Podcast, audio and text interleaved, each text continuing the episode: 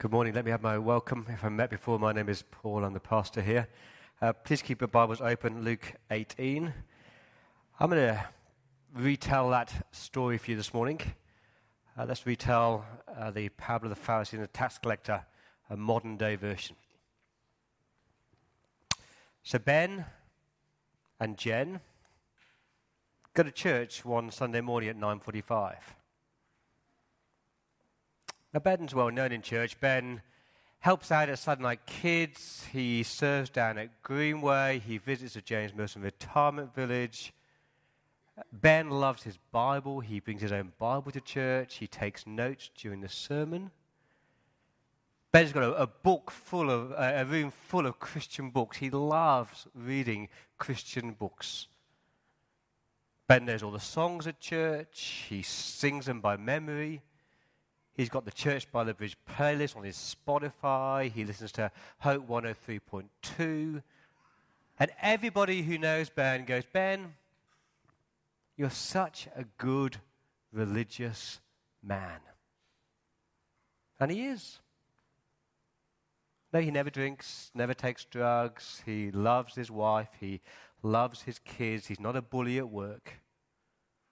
He's a good, decent, nice, kind, religious man. And Ben walks into 945 church one Sunday morning and he's, he's smiling at everybody. He's got a, a coffee cup in his hand. He, he walks down to the third row. He sits in his seat. And then he prays because you know it looks right the right thing to do to pray before the church starts. And, and as he sits in his chair and he thinks about himself, he thinks, wow, I'm a really nice guy. And then the minister says, We're going to say a confession together. I'll give you a moment just to think about the things you've done wrong this week. And Ben goes, No, I got nothing. Nothing to confess. Nothing wrong. And he sits in church at 9.45 and thinks, oh, how good is it to be me? How good is it that I'm a nice person? I'm a good bloke? God, you're quite lucky to have me in the church, aren't you? But that, that's Ben. Jen, on the other hand, she's feeling very, very uncomfortable. See, see, Jen's not your regular church goer. And when she walks into church on that Sunday morning, Ben sees Jen come into church, and Ben looks at her and says, What right has she got to be in my church? And Jen is thinking the same thing. She's thinking, I hope nobody sees me. and Jen is there thinking, you know, if people knew that I'd been divorced twice, if people knew that I had an alcohol problem, if people knew just how vicious I am with my tongue sometimes, I, I don't belong here. And so Jen slipped into a chair right at the back of church, desperate not to be seen by anybody. She knew none of the songs in church. And they said, Open your Bibles to Luke chapter 18. She had no clue who Luke was. But as they sang the songs in church, she looked at the words and, and read words like, God forgives you and God loves you. And then during the sermon, they talked about a man called Jesus who had died to forgive you everything you'd ever done wrong. And Jen is there in church thinking, that, that can't be me. I'm so bad. I'm so wicked. And Jen sat right at the back of church, right on the back chair. And she put her head in her hand and she sobbed, Lord, have mercy on me. Lord Jesus, please forgive me. Now, here's my question for you tonight, this morning. Which one of those two people went home right with God? Religious self righteous, proud Ben? or humble, wretched, repentant Jen. See, that's the shock from Luke chapter 18, isn't it? You've read this parable so many times, you've lost the shock value. There are two men in church that day, and they're both saying their prayers. One is good and religious, the other is bad by his own confession. And both came to pray, both went home thinking they had prayed, but look at verse 14. What did it tell you? Only one of them went home justified. That word means right with God, forgiven by God. Only one is right with God. So I've just called this sermon religious or right with God. Look at that first word, religious, the danger of being religious. And in a word, it's pride, isn't it? The greatest danger of being religious is you become a very proud person. You think you're somebody, and you think that God owes you something. Let's meet the Pharisee. The Pharisees were the churchmen. The Pharisees were the people who took their Bible seriously. The, the Pharisees had studied theology. They knew the Greek, they knew the Hebrew. They were the first century religious people. And I was thinking this week, the Pharisees would have been the ones today who would be most vocal on social issues standing up for the Bible. We're right. And they were very good people. Look at verse 11. This, this Pharisee, he says, I'm not greedy, I'm not unrighteous, and I'm not an adulterer. He wasn't a greedy man. You could trust him with your money. He wasn't unrighteous. He was good and honest. He wasn't an adulterer. He was faithful to his wife. Now, his name would not be on the Ashley Madison name list this week, would it? He's Mr. Clean Cut, Mr. Nice Guy, Mr. Church Guy. And look at verse 12. He takes his religion very, very seriously. I fast twice a week. He's not on a 5 2 diet. He's taken his faith seriously. Even though the Bible says, you know, fast if you want to. He said, if I fast twice a week, I give a tenth of everything I get. I give so much back to God. And this Pharisee is a man that you and I can learn much from. You know, he doesn't abuse people. That's a good thing. He's faithful to his wife. That's a good thing. He's well respected. He's kind. He's nice. He's religious. Surely God is pleased with this guy. But look again at verse 14. See the shock? The tax collector went home justified rather than the Pharisee. So, what's the problem with this Pharisee? Look more closely at verse 11. See if you can spot it. The Pharisee took his stand and was praying like this God, I thank you that I'm not like other people greedy, unrighteous adulterers, or even like this tax collector. I fast twice a week. I give a tenth of everything I get. Do, do you get it? Me, me, me, me, me. I, I, I, I, I. God, I thank you that I'm not like other people. I thank you that I'm kind. I'm nice. God, I'm so marvelous compared to that person sitting on the other side of church. God, I love me. So you must love me too. And Jesus says he is self exalting, verse 14, the one who exalts himself. That's what he's doing, isn't it? Telling God how good he is. And you spot in verse, 4, verse 11 how he only lists all the wrong things that he hadn't done, like being greedy or being unrighteous or committing adultery. What about all the wrong things that he had done? What about all the good things that he'd failed to do? He's the kind of person who sits in church and they feel obliged to remind God of their track record, how good they are, how religious they are, how many church activities they're involved in. And that's his big mistake. I think it's a mistake made by millions of people who sit in church week in, week out. It, by, by the world standards, this Pharisee was a very good man. But we're not judged by the world standards, are we? We're judged by God's standards. And by the world standards compared to other people, he is a wonderfully kind, generous man. But we're not compared to other people, are we?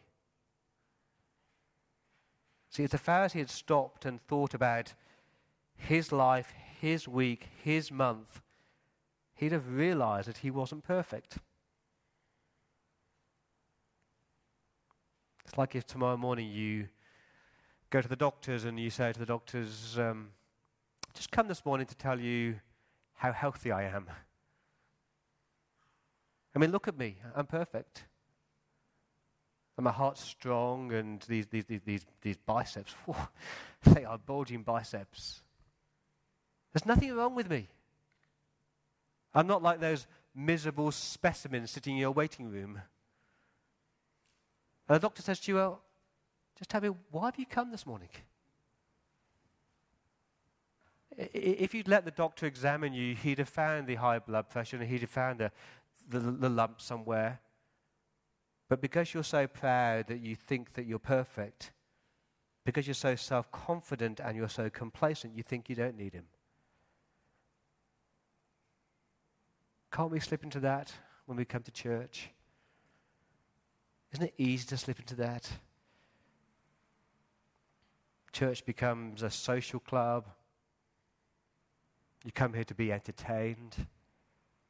Rather than coming here to sit humbly before your God, to marvel at how big and glorious and perfect and holy He is, and to marvel about how much He loves you and how much He's forgiven you. See, pride is a horrible, arrogant thing, isn't it? T.S. Eliot said, Most of the trouble in the world is caused by people wanting to be important. G.K. Chesterton said, If I had one sermon to preach, and only one sermon, I would preach against pride. And C.S. Lewis says this There's one vice of which no man in the world is free which everyone in the world loathes when they see it in somebody else, and of which hardly any people, except Christians, ever imagine they are guilty of. And that is pride. Unchastity, anger, greed, drunkenness, and all that, they're mere flea bites in comparison. It was through pride the devil became the devil. Pride leads to every other vice. Pride is a complete anti God state of mind. As long as you are proud, you cannot know God. A proud man is always looking down on things and looking down on other people. And of course, as long as you are looking down, you cannot see something that is above you, far greater than you, that is God Himself. God, how lucky you are to have me in church. I sing, I pray, I read the Bible, I help a kids' church, I do community stuff. Aren't I good, God? Let me ask you, is that you? Is there a hint of pride in you? You think you are somebody, you think that you're good. You compare yourself to other people in church, and you, you, you suddenly think, oh, I'm so thankful I'm not like them. You take pride in the endless number of church activities that you do. I was talking to a, a counselor this week, and uh, she was telling me that on people's first visit to see her, they spend the majority of the time pointing the finger, finger to everybody else and accusing everybody else of having all the problems in life. See, Jesus introduced this parable in verse 9 by saying this is for people who trust in themselves that they were righteous. They trust that they're good enough for God. They treat other people with contempt and they think they're superior. Let me ask you a really simple question. Why do you bother come to church week in, week out? Why do you come here? To be entertained or because you enjoy it or it's a social club or did you come sort of just longing to get a glimpse of God and His glory and His majesty and His goodness and His sovereignty and His love and His forgiveness? Do you, do you come eyes lifted upwards towards God? Because when you do, you can't sit in the chairs and think, I've got nothing to confess, and how good am I? And I, I say that because I think becoming religious or becoming proud is it's so easy, isn't it, as Christians? We know what to do, we know how to do it, and it makes us feel good. And then subtly over time, we start to think that our good deeds in some way have contributed towards our salvation. The danger of being religious Let's focus on the second three words right with God. That's, that's the tax collector. And please remember, in Jesus' day, the tax collector were the social outcasts. They were dishonest, they were hated. So, so, no one would be surprised when the Pharisee reacted as he did, because tax collectors didn't belong in churches. It would be a bit like you know, a, a known paedophile walks through that door this morning. And we sit here and say, What right have you got to be in church? But look again at verse 14. I tell you, the tax collector went home justified, right with God, forgiven by God, cleansed by God, restored by God. Why is that? Why was the tax collector accepted and the Pharisee rejected? And the answer is his heart, his attitude. Because he was humble, he was desperate. He just cast himself on the merciful God. See the attitude in verse 13 the tax collector standing far off. He stood at a distance. He's right at the back of church. He, it's not that he's unused to church. He, he has this sense that he doesn't belong there because God is so perfect and God is so pure. So why can he come before God? In verse 13 again, he, he wouldn't even raise his eyes to heaven. Head down, daren't look up, and he's beating his chest, striking his chest, verse 13. That's a, a, a sign of grief and distress and pain and sorrow and repentance. Here, here's a man, his posture, his position, it's, it's unease, it's unworthiness, it's remorse, it's humility.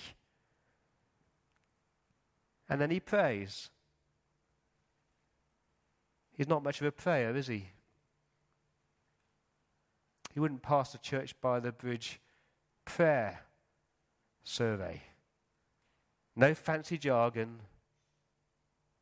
no liturgy, no self praise, no comparison with other people. It's not out to impress people. It's a simple prayer, isn't it, in verse 13? Look at it with me. Eight simple words God, turn your wrath from me, a sinner. God, I don't belong here. God, you're perfect and I'm not. At this moment in time, I feel like the most wretched person on earth. God, I deserve your anger. God, I deserve nothing from you, but please turn your wrath away from me. Please forgive me. Would you have mercy on me, God? Because I'm the sinner here. It's a simple prayer, but it's a beautiful prayer, isn't it? It's a prayer that anybody can pray, that everybody should pray. God, I need you. Lord, I need you. Lord, how I need you. Every day I need you. God, I'm not perfect. Oh God, can I, can I imagine it? If people knew what I was thinking about them, if people saw what I did in private, oh Lord, if I imagine all the people I know and love sitting in a room watching a, a video of my life, oh gosh, that would be awful, God. But you see it all, God, and you know it all, God. And so I don't want justice, God. I want mercy. I need your forgiveness, God. Now look again at verse 14. I tell you that he went home right with God. He went home forgiven. Now, isn't that the, the offense of grace? because Christianity is not about what we do, but what Jesus Christ has done. Christianity said it, it, God doesn't care how many times you've been to church or how many times you've read your Bible. He cares that you trust in Jesus and you're humbly dependent on Him. You can never earn your forgiveness. You can't be good enough. You need, your, you need God's mercy.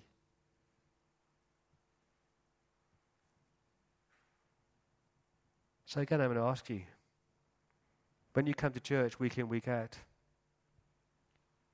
do you sit there and say, God, Lord, I need you? Every hour I need you. When, when you come again to the cross, if you've never understood the cross, the cross is actually very simple. The cross says this that 2,000 years ago, God stepped into the world in the person of Jesus Christ. And he was the perfect man. He was the man who didn't need to ask for forgiveness. But that same man went to an old wooden cross at Calvary and had nails through his wrists and nails through his ankles. And that same man prayed the prayer, Father, forgive them, they don't know what they're doing. And that same man prayed the prayer, It is finished. And on that cross of Calvary, Jesus Christ died for you and took your sins and took your punishment. His blood was shed so that you could be forgiven. His blood was shed so that you could be cleansed. His blood was shed so that, you, that God's mercy might fall on you. And when you look at the cross, if you look at the cross every single day of your life, you're supposed to say, Wow, God, I can't do anything except come back to the cross of Christ and ask for forgiveness, knowing that you love me, knowing that you will forgive me. A guy called Don Carson said that the, the best way to remain humble as a Christian is stay close to the cross of Christ. If there's a hint of pride in you this morning, come back to the cross. Get rid of the pride. You've done nothing to deserve God's forgiveness, have you?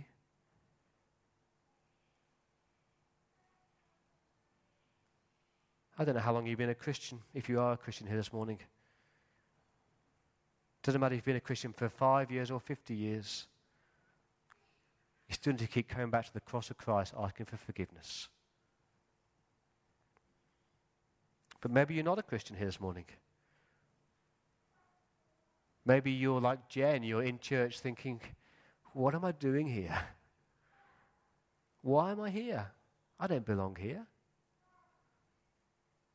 Can I say you do belong here? You're exactly where God wants you to be. Because you were made by God and He loves you. You belong to Him. He died for you. If that's you this morning, you're thinking, what am I doing here? I'm so glad you're here because God just wants you to say, I'm sorry. Please forgive me. And you can leave here this morning a totally changed person, forgiven by God, restored by God, and cleansed by God. Let's think back to Ben and Jen. I'll ask you again which of those two people went home right with God? Religious, self righteous, proud Ben who's in church every single week? Or wretched, humble, but repentant Jen? And I'm here to beg you that week by week, day by day, we be those repentant, humble, clinging to the cross of Christ type of people. Let me pray.